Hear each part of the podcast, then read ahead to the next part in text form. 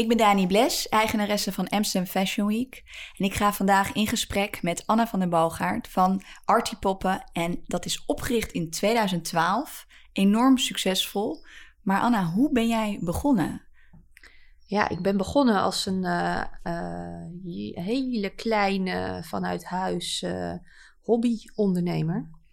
Um, omdat ik ontslagen werd bij mijn vorige baan, werkgever. Um, en ik heel erg voelde dat ik iets wilde doen met um, ja, draagdoeken eigenlijk. Omdat ik die zelf hardcore gebruikte, maar merkte dat, ik, dat er niets op de markt was wat aansluit bij mijn esthetische behoeften.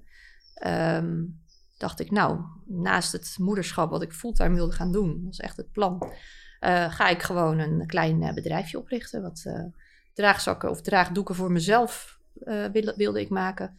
Um, en ik had nog een aantal vriendinnen die dat ook wel interessant vonden. Maar hoe begin je dan echt? Tussen het moment van geen baan meer hebben, kinderen, dus moeder zijn, een bedrijfje willen starten. Um, wat voor startkapitaal heb je dan nodig en waar moeten we dan aan denken? Nou, ik denk dat je eigenlijk met ieder startkapitaal, ook met, met een paar honderd euro, uh, kunt beginnen. Dat het alleen afhangt van hoeveel geld je hebt, hoe snel je ook door kunt uh, bouwen. Um, ik begon met uh, 10.000 euro. Dat was mijn spaargeld. Een, een, stukje oprotpremie en een stukje wat ik gewoon op de bank had. Um, en daarvan heb ik 7.000 euro in Kashmir gestoken. En nog een dus paar je durft risico te nemen ook Ja, dan. zeker, zeker. Ja.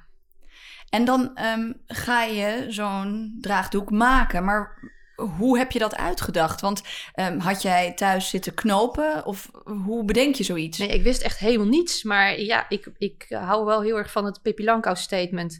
Uh, ik kan het nog niet, of ik, ik weet niet hoe het moet, dus ik denk dat ik het wel kan. Of ik heb het nog nooit gedaan, ik denk dat ik het wel kan. Um, ik ben gewoon vanuit een soort logica uh, ermee aan de slag gegaan. Ik had geen idee van weven, geweven stoffen, van textiel, helemaal niets. Ik wist alleen wat ik mooi vond.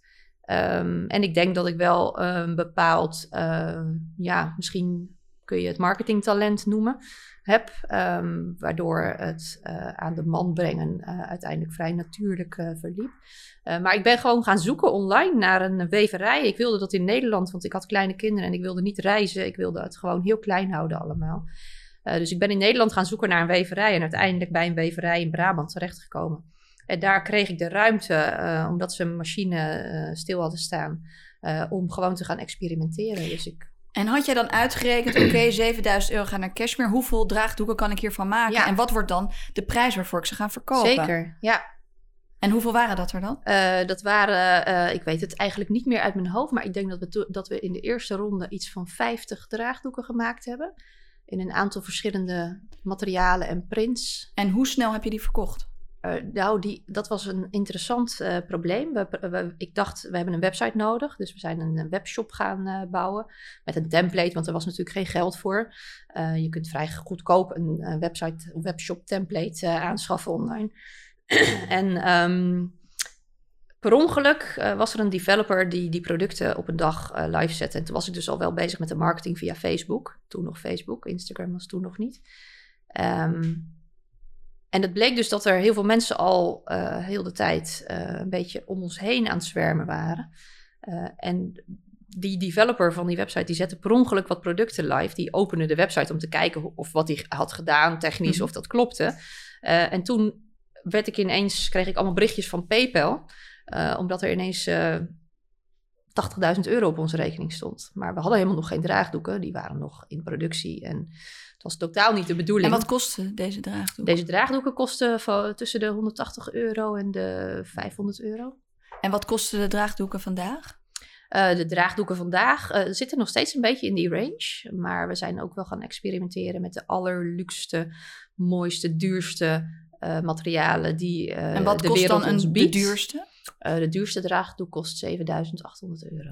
En verdien jij nu meer aan de duurste dan aan je goedkoopste? Nee, de duurste draagdoek is meer een, uh, een investering. En uh, doet meer iets voor de naam en voor, voor het merk dan dat daar marge op zit. Dus dat is eigenlijk marketing? Ja.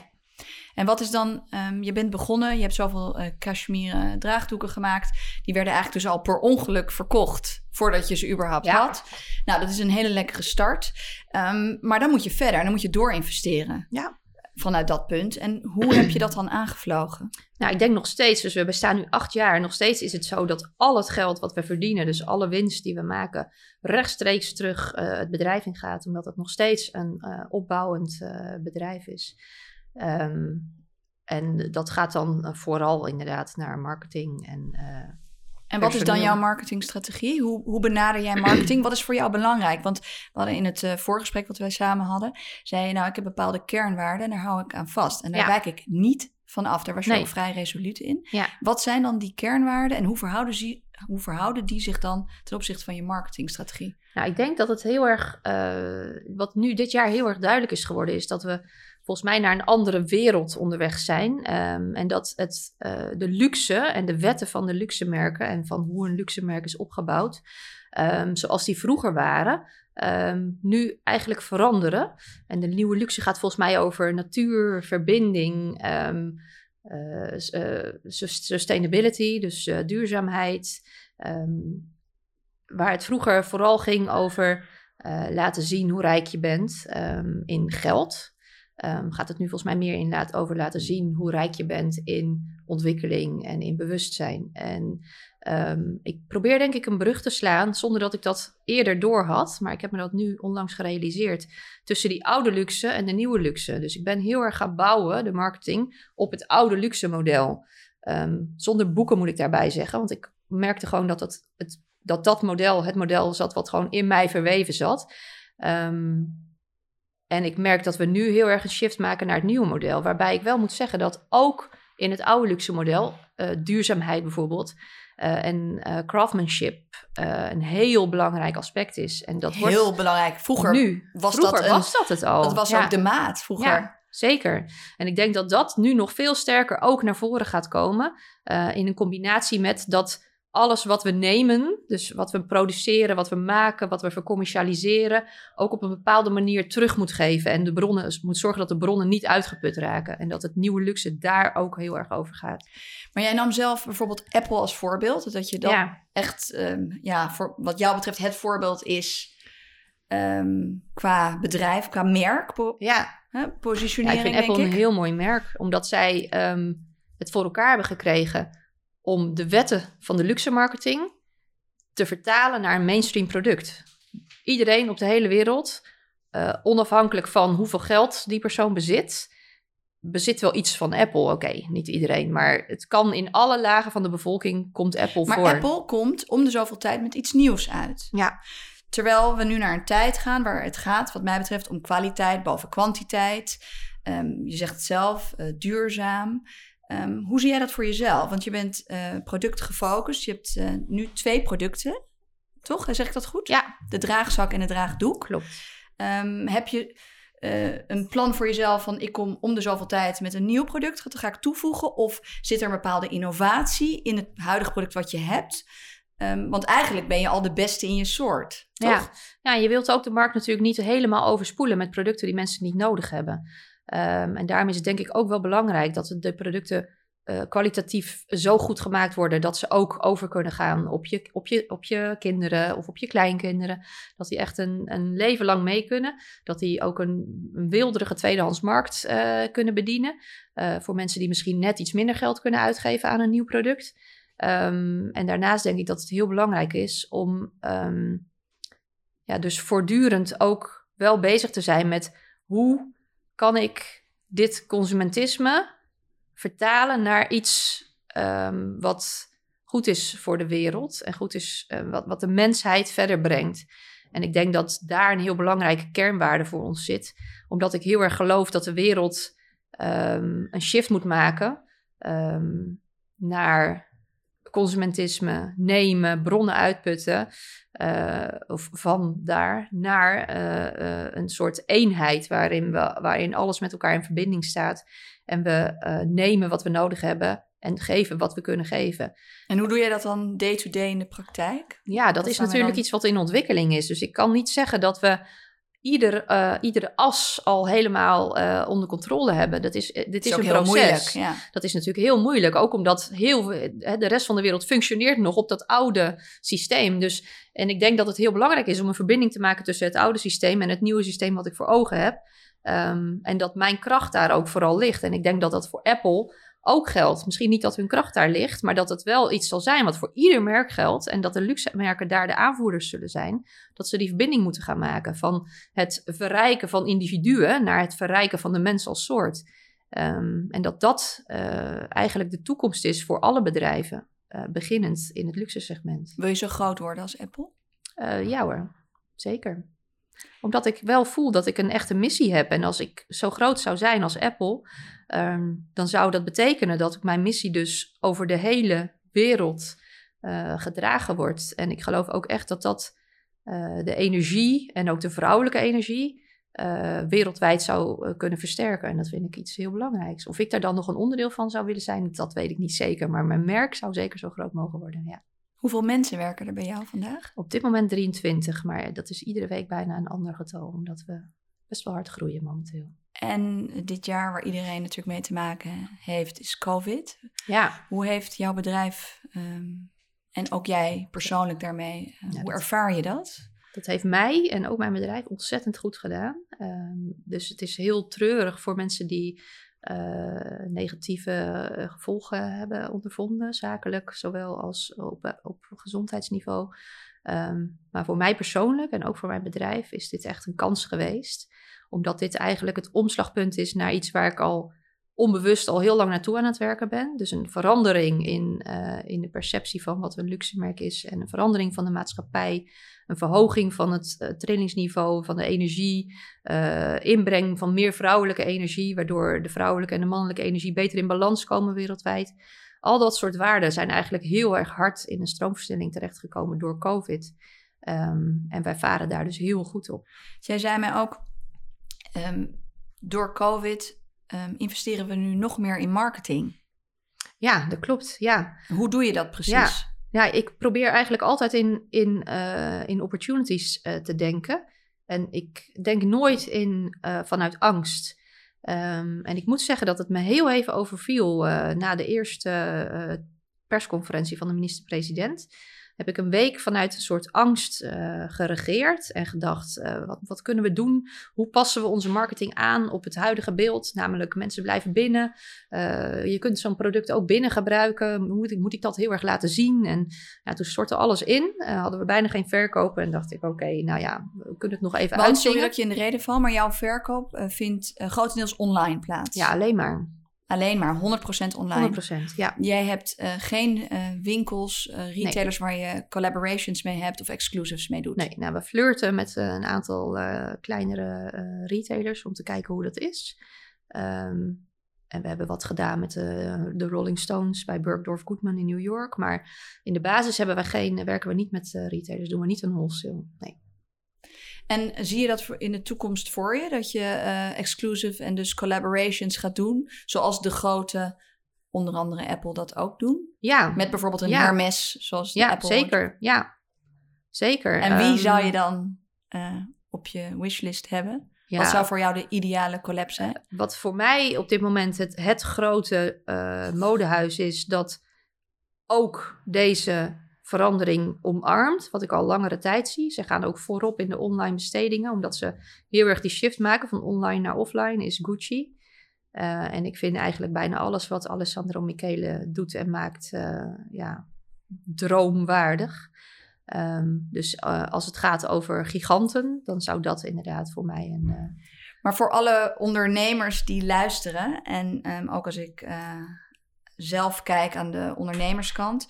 Um, zou ik het heel fijn vinden om van jou te horen, maar hoe pak je dat dan aan? Laten we zeggen dat dat het uitgangspunt is, dat Artie Poppen over uh, twee jaar een uh, samenwerking met Gucci aangaat en dat dat het persbericht wordt. Hoe bereid je je daarop voor? Ja, daar bereid ik me op voor door vooral heel veel uh, rust te nemen en heel erg te visualiseren dat dat gebeurt. Um, dus dat, gaat, dat zit niet zozeer in handelingen als wel in um, meditatie, visualisatie, zoals ik net zei. Um, echt erin geloven dat zoiets gebeurt. Dus ik heb dit specifieke nog niet zo. Dus je vraagt mij dit nu en dat overvalt mij een beetje en ik moet iets bedenken. En dat is dan het eerste wat me te binnen schiet. Nou, maar ik vraag, waarom vraag ik het? Uh, kijk, zoiets is natuurlijk, ik ben het daarmee eens. Op een gegeven moment als je het uitspreekt, dan werkt dat ook. Ja. Um, maar dan moet je er toch op de een of andere manier naartoe werken. Ja. Doordat je misschien, uh, jouw man werkt nu in het bedrijf. Ja. Is dat bijvoorbeeld jouw klankbord? Uh, adviseert hij jou ook? Of doe je het echt zelf en op je eigen gevoel? Ja, ik doe dat echt allemaal zelf. Um, dus de, de gehele strategie bepaal ik eigenlijk alleen. Uh, en die la daarin laat ik me volledig leiden door mijn intuïtie. Um, maar zijn er bijvoorbeeld bepaalde modelkeuzes die je maakt, of die het gezicht worden of zijn van je merk? Je hebt nu um, natuurlijk een ja, Nederlands natuurlijk, ja. Uh, model. Ja, daar zitten ook vaak wel praktische constraints aan. Omdat ik zelf de styling en de fotografie doe. En een moeder ben van vier en een bedrijf heb met 23 medewerkers. Is het voor mij niet heel handig om heel de wereld over te gaan om foto's te maken. Uh, dus werk ik nu al, uh, ik denk zes jaar, bijna zes jaar samen met een vast model. Die al verschillende kinderen door is gegaan. En zelfs een tijd met mijn kleinste heeft gedopen toen die net geboren was en zij even geen baby had. Um, maar ook omdat ik... Heb je haar bewust gekozen? We hebben ja. het over Romy Boomsma. Nee, nee, dit gaat over Mirjam. Romy is later gekomen. Oh, oké. Ja, Romy is later gekomen. Ja, Romy heb ik wel ook heel bewust gekozen. Uh, en Mirjam uh, ook zeker, omdat zij uh, heel erg die kracht die ik wil zien in een moeder... ja, voor mij weerspiegelt. En ik dat ook heel erg goed uit haar kan krijgen. Dus we zijn echt een heel sterk team geworden. Want de hele wereld loopt met jouw draagdoek, draagzak. nou ja. Toch? Als je, Over de hele wereld Als je kijkt op internet en als je het googelt, dan zie je echt uh, heel veel celebrities ja. uh, ermee lopen. Wat doet dat voor je merk? Um, Hoeveel invloed heeft dat? Ja, ik denk dat dat een onschatbare invloed heeft. Dat dat het allerbelangrijkste is waar we op, uh, op varen. Heb je ook een moment gehad dat je dat ook echt direct merkte op traffic op je website? En dan wil ik toch weten bij wie dat ja. het meest intensief ja, Dat is grappig. En ik, ik geloof wel heel erg. Dus wij betalen deze mensen nooit. Nooit, nooit, nooit. Um, wat we Zou je dat anderen ook adviseren om niet te betalen? Uh, ja, ja, zeker. Um, mits je product uh, zichzelf verkoopt. Dus er moet iets in. Uh, what's in it for them?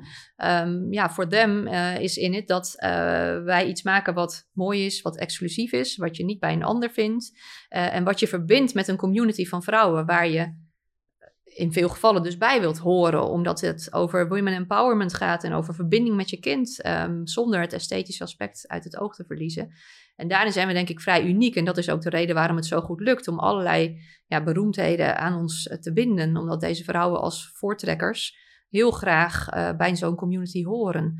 En ik geloof heel erg in dat het geen zin heeft om deze mensen te betalen, omdat ik wil dat zij vanuit authenticiteit uh, dat product omarmen. En het zijn niet de allergrootste met de miljoenen volgers die voor veel reuring zorgen en voor veel verkopen, maar juist uh, kleinere, uh, kleinere accounts of minder beroemde vrouwen die heel erg sterk zijn, bijvoorbeeld in ondernemerschap. die een hele in een niche opereren. en ik denk, ik noem dan eventjes Danielle Dubois, de founder van Sakara Life in de Verenigde Staten. Haar persoonlijke account is denk ik 30.000, heeft 30.000 volgers. Dus dat is geen gigant. Het is wel een, groot, een grote following, maar niet, uh, niet de, de 20 uh, eh, miljoen van uh, Jessica Alba. En heeft diegene jou gevonden of jij? Nee, die hebben wij gevonden. Okay. Ja. Dus jij zoekt zelf ook actief? Ik zoek zelf ook actief. Dat is wel minder geworden. Er zijn natuurlijk wel. Dus ik, ik sta natuurlijk ook wel dingen af. Ik begon natuurlijk vanuit alles zelf doen. En ja, meer en meer dingen worden ook door andere mensen gedaan. Waarbij ik wel uh, vrij, uh, een vrij sterke control freak ben. Dus ik heb wel overal mijn lijntjes naartoe om uh, voortdurend te toetsen of wat we aan het doen zijn. wel bij onze visie en strategie. en wat zijn dan bijvoorbeeld de vijf kernwaarden waar zo iemand aan moet voldoen? Nou, zo iemand moet vooral niet um, alleen maar een influencer zijn en alleen maar bezig zijn met uh, producten aanbevelen. Dat dat zeg maar de core business is van zo iemand. Daar ben ik huiverig voor. Um, dus ik zoek uh, vrouwelijke ondernemers. Vind ik heel belangrijk om uh, dat te versterken. En vaak hebben zij ook een sterke visie en ook een groot aanzien. Um, ik kijk ehm, naar hun esthetiek. Dat is ook heel belangrijk. wat voor andere merken dragen zij uit, lopen zij mee? wat zijn merken waar jij je graag mee omgeeft? Nou, ik, uh, ben, ik hou vanuit de bodem van mijn hart heel erg van Zazie Vintage bijvoorbeeld. Um, en merken die vanuit zo'n sterke missie um, opereren. Um, dicht bij zichzelf blijven. Dicht bij zichzelf blijven. En ook wat ik net vertelde, uh, niet voor persoonlijk gewin op de wereld zijn, maar voor collectief, uh, collectieve groei uh, en versterking van, in dit geval, vrouwen in ontwikkelingslanden of in oorlogsgebieden. Um, en verbinding maken met de, de kracht van de, van de mode en van de stoffen. maar um, ik kijk, ik hou ook, ik ben ook echt een liefhebber van Chanel. Um, en dat dus het zit wel in het hoge segment. Het zit absoluut in het hoge segment, ja. Dicht bij mezelf. Wat vind ik mooi? Ik hou heel erg van de esthetiek van het oude Celine. Um, een beetje de, ja, niet te veel uh, logo uh, schreeuw. Nee, het, is het authentieke is het wat jou inspireert ook. Ja. En als je dan vakmanschap. Je zegt net uh, COVID, um, dat heeft jullie, jou, jouw bedrijf goed gedaan. Um, als je dan kijkt naar de toekomst, wat denk je, wat, wat gaat er nou, nu gebeuren in het modelandschap? Waar gaan we naartoe?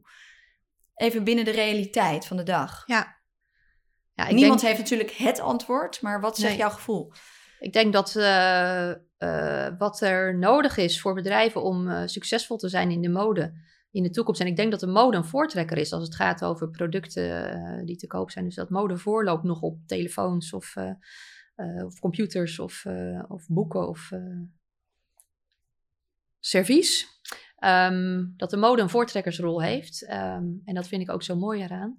Ik denk dat we dus heel erg teruggaan naar verbinding. Verbinding met de natuur, verbinding met vrouwen, women empowerment. Uh, diversiteit, um, Black Lives Matter is natuurlijk iets wat je ook heel erg in de mode terugziet. Um, dat, dat dat de toekomst is en dat we een manier moeten vinden om um, uh, esthetiek te verbinden met missie. En ik denk wel dat de wereld daar ook steeds meer klaar voor is.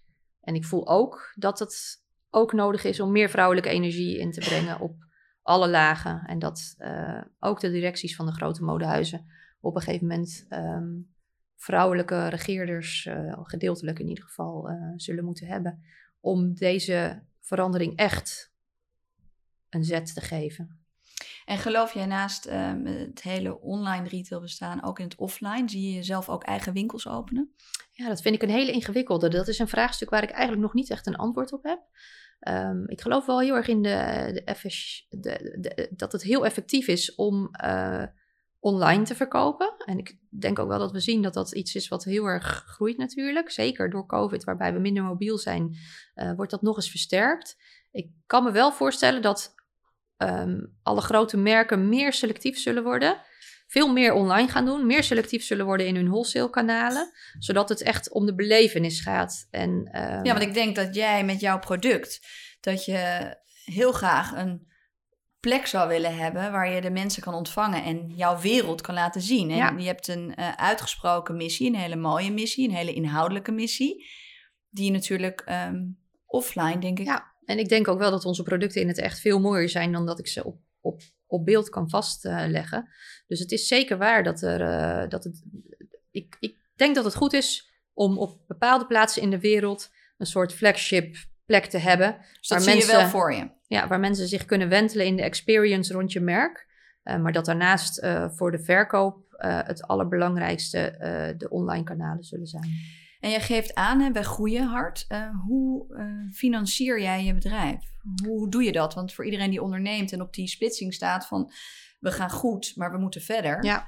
Daar uh, is geld bij nodig. Ja, nee, dat is natuurlijk lastig. We zijn ook wel bezig geweest met het idee om investeerders aan te trekken. Zeker omdat het gaat niet altijd rooskleurig. Soms is de cashflow zo penibel dat je met de handen in het haar zit van... oké, okay, hoe Wanneer was jouw laatste moment dat je met je handen in het haar zat? Nou, dat is wel al een jaar geleden. Um, en waarom was dat? Uh, omdat we zo ontzettend, hè, dus als je heel hard wil groeien, moet je heel veel investeren in voorraad. Ja, en dat kwam bij ons, komt bij ons allemaal uit het bedrijf. Um, en ja, je kunt dus maar een bepaalde groei uh, financieren eigenlijk vanuit je eigen middelen. En als je dat nog harder wilt laten gaan, dan heb je dus extern geld nodig om uh, in te brengen, om die groei ook te, voor elkaar te krijgen. En, ja, dat en hoe gaat vind je wel eens langs de afgrond. Ja, hoe vind je zo'n investeerder? Nou ja, uit je eigen netwerk. In dit geval kwam dat bij mij uit het netwerk. Um, maar zijn wij uiteindelijk met geen enkele investeerder in zee gegaan. Omdat ik het heel moeilijk vind om eigenlijk een stukje van die, die missie waar ik mee bezig ben uit handen te geven uh, aan iemand die daar dan ook een plasje op wil plegen. Um, ik ben nog geen investeerder tegengekomen die zei: Joh, hier heb je mijn geld, succes ermee, ik geloof in je, verbrand het maar. Ik, ik, ik, weet maar zeker dat het is goed dan komt. ook de ideale investeerder? Toch eentje, denk ik, ook Ja. die kennis meeneemt, niet? Nou, zeker, zeker. Ja, ik zou ook niet zeggen dat ik daar per se niet voor open sta. En welk tot stukje heden- kennis zou je dan willen toevoegen aan je bedrijf? Nou, ik denk dat vooral aan de kant van. ehm, dus waar de inbreng wenselijk is, is aan de kant van hoe ga je om met eh, groei? Hoe ga je om met je financiën? Eh, wij moeten natuurlijk allemaal dure systemen aanschaffen om onze boekhouding eh, glad te trekken. Als je naar, naar 100 landen verkoopt, is dat niet heel simpel met alle belastingregels. Ehm, eh, dan hebben we nog een stukje aansprakelijkheidsrisico's die verzekerd moeten worden, wat misschien binnen grote bedrijven of ondernemingen al gewaarborgd is. Ehm, en wat denk ik ook belangrijk is, is gewoon een stukje kennis in. Eh, ja, wij vinden voortdurend het wiel uit voor onszelf. Ehm, maar wat ik dus juist expres niet wil, is een investeerder die aan de creatieve en de marketingkant iets wil. Nee, maar die gaat zich dan met jou bemoeien. Die gaat zich met mij bemoeien. Dat wil je mij niet. moet je wegblijven, ja. Nee, jij weet precies eh, wat je wil. Je bent op die missie en dat, ehm, dat siert je ook. En daarom ben je denk ik ook zo succesvol. Ehm, wat was echt je hoogtepunt tot nu toe sinds 2012? Ehm, nou, ik denk eh, dat mijn hoogtepunt is geweest dat het mij gelukt is om, eh, en dat is denk ik ongeveer in 2018 geweest, 2017, 2018, om een shift te maken van een niche doelgroep ehm, die nog erg vanuit het alternatieve segment kwam. Vrouwen die een alternatieve achtergrond hadden. Ehm, ik wil niet zeggen geitenwolle sokken, maar wel daarmee flirten. En wel ook eh, die esthetiek belangrijk vonden en dat community gevoel. eh, dat dat voorheen mijn klanten waren. En dat ik een shift heb gemaakt naar het mainstream eh, toneel. Dat is het absolute hoogtepunt geweest. En dat is ook, heeft ook wel te maken gehad met de introductie van de Zeitgeist Baby Carrier. Dus dat is de carrier die wel net zo mooi eruit ziet als die draagdoek. En wel dat fashion element heeft. Maar ook veel gemakkelijker is in gebruik. Ehm, en een ander hoogtepunt is toch ook wel ehm, hoe we door deze COVID-situatie heen zijn gekomen. Eh, juist met risico's nemen en dat we nu eigenlijk de vruchten plukken van die risico's, wat natuurlijk ook heel anders kan lopen. Ja, want dat hoort ook bij ondernemen, hè? dat risico nemen. En ook dat Zeker. durven risico nemen. Ja. En dat maakt ook eh, het spannend. Maar toch moet je dat doen, denk ik, met eh, voldoende kennis in je achterzak. Ja, kennis en eerlijke raadgevers. Ja, eerlijke raadgevers. Of je kunt, je kunt ook jezelf als raadgever Heb gebruiken. je een kritisch team? Ehm, nou, ik denk wel dat ik de kritischste ben in het team. Ja, en ik ben wel altijd op zoek naar kritische mensen. Ehm, Dat is een valkuil voor velen. Het Ja. is fijn om een kritisch team te hebben. Het is wel iets lastigs inderdaad. eh, ehm. maar ik denk vooral als je goed verbinding kunt maken met je, ja, je zielendoel, om het zo maar even te zeggen. Dat je dan, eh, en je hebt een bepa- bepaald ondernemersbloed. Het is toch ook wel iets wat, eh, ja, niet ieder persoon, eh, waar niet ieder persoon voor in de wieg is gelegd. Ehm, als je ondernemersbloed hebt en je kunt verbinding maken met je, met je missie, met je doel. En je kunt daar vervolgens vertrouwen uitputten dat angst ook iets is wat je bewust kunt afkeren. Ehm, en dat dat ook een van de grootste van de dingen is die het meest in de weg staat bij veel ondernemers. En dat betekent niet dat je ruksigloos ehm, beslissingen moet nemen, maar dat je wel op zoek moet naar de lijn in jezelf vanuit waar je die beslissingen echt kunt verantwoorden en eh, waar je ze echt voelt. Jij gaf ook aan, wat ik heel interessant vond, dat je dus geen concurrentie hebt. Er is geen ander merk die hetzelfde doet als wat jij doet. Nog niet, nee. Jij bent in 2012 begonnen. Dat is acht jaar geleden. Hoe is het mogelijk Ja. dat jij zoveel succes hebt en dat er nog geen ander merk is opgestaan. Dat vraag ik me ook iedere dag af. Dit is geen uitnodiging overigens voor andere merken Nee, om hierin te springen. Maar dat is toch... Nee, ja, misschien is het soms ook wel lekker juist Bizar, hoor, als er zoiets ja. gebeurt. Omdat je dan eventjes op je tippie toes wordt gezet. Ehm, Want de meeste mensen inderdaad blijven scherp Ja. doordat je concurrentie hebt. Dus Ja. hoe hou jij jezelf scherp? nou, ik denk dat de moedermarkt toch nog niet echt eh, als eh, sexy wordt eh, gepercipieerd. En ehm, dat wij dus heel lang op deze golf kunnen surfen in ons eentje. Zonder Heb dat je patent ons, liggen op jouw draagdoek? ja, zeker. Ja, maar goed, hè, een babydrager is iets universeels wat al gebruikt werd eh, vanaf het begin van de mensheid. Dus een patent op het feit dat je je baby kunt dragen is onmogelijk. Nee, dat lijkt me ook vrij Ehm, ingewikkeld. het gaat over patronen Ja. en over merknamen en eh, dat soort dingen. En werk je met ehm, bekende illustratoren, bekende eh, designers ehm, Nee. voor je dessins?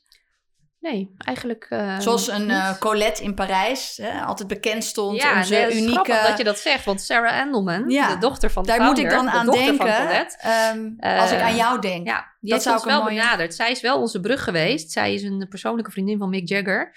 En zij is onze brug geweest naar de Rolling Stones. En heeft dus inderdaad vorig jaar gevraagd of wij een special edition wilden maken ter ondersteuning van de Amerikaanse tour van de Rolling Stones. Wat te gek. Want ik zat Ja. toevallig naar, ik volg haar en ik zat te kijken en ik dacht, hé, hey, dit Ja. zou een ultieme collab zijn wat ja, mij betreft. Ja, ja, die ligt er dus al. En eh, ik sluit niet uit dat dat in de toekomst ook nog verder gaat. Ik denk dat... eh, Want we hadden net op merkniveau, maar aan de design eh, Nee. kant. Als over hoogtepunten gesproken, was het voor mij ook wel een hoogtepunt op het moment dat ik een persoonlijke e-mail kreeg van Sarah Endelman, dat ze mijn merk gevonden had.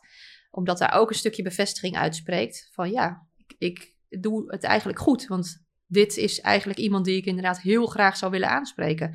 Ik heb haar niet zelf gevonden, maar zij heeft mij gevonden. En dat is toch wel heel waardevol. Ja. Te gek. Ik wilde ook ehm, van jou weten, wat is voor jou belangrijker, praktisch of esthetisch? Ehm, dat is wel een eh, duivels eh, dilemma. Ehm, ik probeer natuurlijk eh, praktisch en esthetisch altijd in volledige harmonie te brengen. Maar af en toe moet ik keuzes maken. En wat kies je dan? En dan kies ik esthetisch. Ja. Dat zou ik ook kiezen als stylist. Ehm, de toekomst ehm, in Fashion Week. We, z- hè, we hebben deze podcast. Dit is onze eerste podcastserie. Ja, Ehm, ook mijn eerste podcast die ik doe. van mij ook. Nou, we hebben een primeur samen. Hoe zie jij die toekomst eh, voor Fashion Week? Offline, online, juist wel die kleinschalige events. Ja. Wat wordt het, denk jij? Ja, ik denk eh, kleinschalige events eh, die online heel groot worden weergegeven, waardoor iedereen eigenlijk erbij kan zijn, eh, maar waarbij het niet meer zo logisch is om gigantische, kostbare modeshows te produceren. En ik denk dat ook voor, voor een, een instituut als Fashion Week het heel belangrijk is om naar de verhaalkant te gaan en de menselijke kant ehm, en de verbinding en wat heeft een Fashion Week voor invloed op eh, ja, de, de verbetering van de mensheid.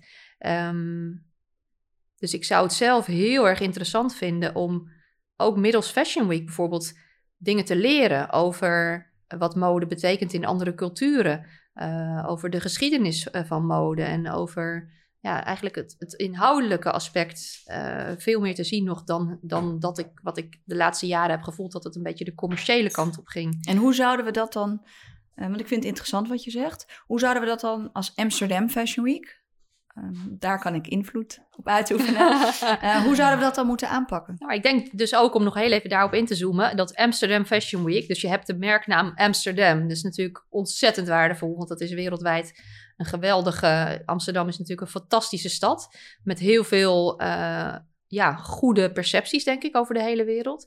Dus ik denk dat het ook goed is om buiten die lijnen te kijken van dit land, maar van Amsterdam Fashion Week ook echt een internationaal merk te kunnen maken. Ehm, en ik ik denk dat het dus goed is om ook verbinding te zoeken met merken die al op dit spoor zitten. Maar misschien ook gewoon vanuit Amsterdam Fashion Week zelf interviews met eh, belangrijke eh, vrouwen in, eh, in andere culturen. Ik ben heel erg geïnteresseerd in het shamanisme, in het regenwoud, de Amazone, natuurlijk iets wat heel erg in het nieuws is geweest. Dus ik denk dat het heel belangrijk is voor een Fashion Week en ook voor alle modemerken om verbinding te maken met wat gebeurt er in de wereld? Wat zijn de bewegingen? Um, we weten met z'n allen dat uh, de ontbossing in de Amazone een groot probleem voor ons vormt. Hoe kunnen we met Amsterdam Fashion Week verbinding maken met het aspect fashion in de Amazone? Waarbij je dat thema dus eigenlijk naar de mode toe haalt. En ook met die, via die mode een effect kunt hebben op uh, de beleving en de bewustwording van mensen uh, overal. En als ik jou zou uitnodigen om onze volgende podcast als host te, uh, te vergeren, wie zou je dan tegenover je zetten om te interviewen hierover? Ja, dat is een beetje flauw. Ik ben nogal vol van mijn uh, goede vriendinnetje Shana de Kroon op dit moment. Ik ben heel veel met haar bezig. We praten heel veel met elkaar over ja, wat we aan het doen zijn. we gebruiken elkaar ook als klankbord. Um, en zij is wat mij betreft wel een pionier als het hierover gaat, over dit onderwerp. Ehm, maar ja, ik uh, nee, maar dat vind het ook wel leuk om Alessandro Michele te interviewen. Nou, daar hou ik je dat kan regelen. Ga ik mijn best voor doen. Baby steps neem ik dan. Um, waar ben jij het meest uh, trots op van je uh, collega Nederlandse ontwerpers? Een top drie. Oei. Um, Los van uh, Jeanne Kroon. Ja, ik, ik, ik weet, ik weet dat niet eens zo goed. Ik ben... Uh... In het uh, streetwear, um, het wat hogere segment. Uh, een... mag, mag, het, mag, het, mag het ook juwelen zijn? Zeker. Bibi van der Velde. Ben ik ook Nummer een fan van. Ja. Um, ik moet echt heel erg nadenken over wie er überhaupt zijn. We hebben vanmiddag hier de jongens van Patta bijvoorbeeld. Ja, dat ken ik niet. Mag ik dat zeggen? Dat mag je zeker zeggen. Daarom is het zo leuk dat we die podcast doen. Daar kan je dan naar ja, luisteren. Um, maar goed, ik vind Bibi van der Velde al een heel mooi voorbeeld. In het juwelen segment. Sjane Kroon noemde je al. Um, dat kan een Jan Terminio zijn. Het kan Victor en Rolf zijn. Het kan uh, Ronald van de Kemp zijn. Ronald van de Kemp, oké. Okay. Ja, you got it. Ja, Ronald van de Love him, zeker. En als je dan nog um, voor deze komende editie um, iets zou mogen toevoegen, wat zou dat dan zijn geweest? Voor deze komende editie? Van Amsterdam Fashion Week. Van Amsterdam Fashion Week. Mm.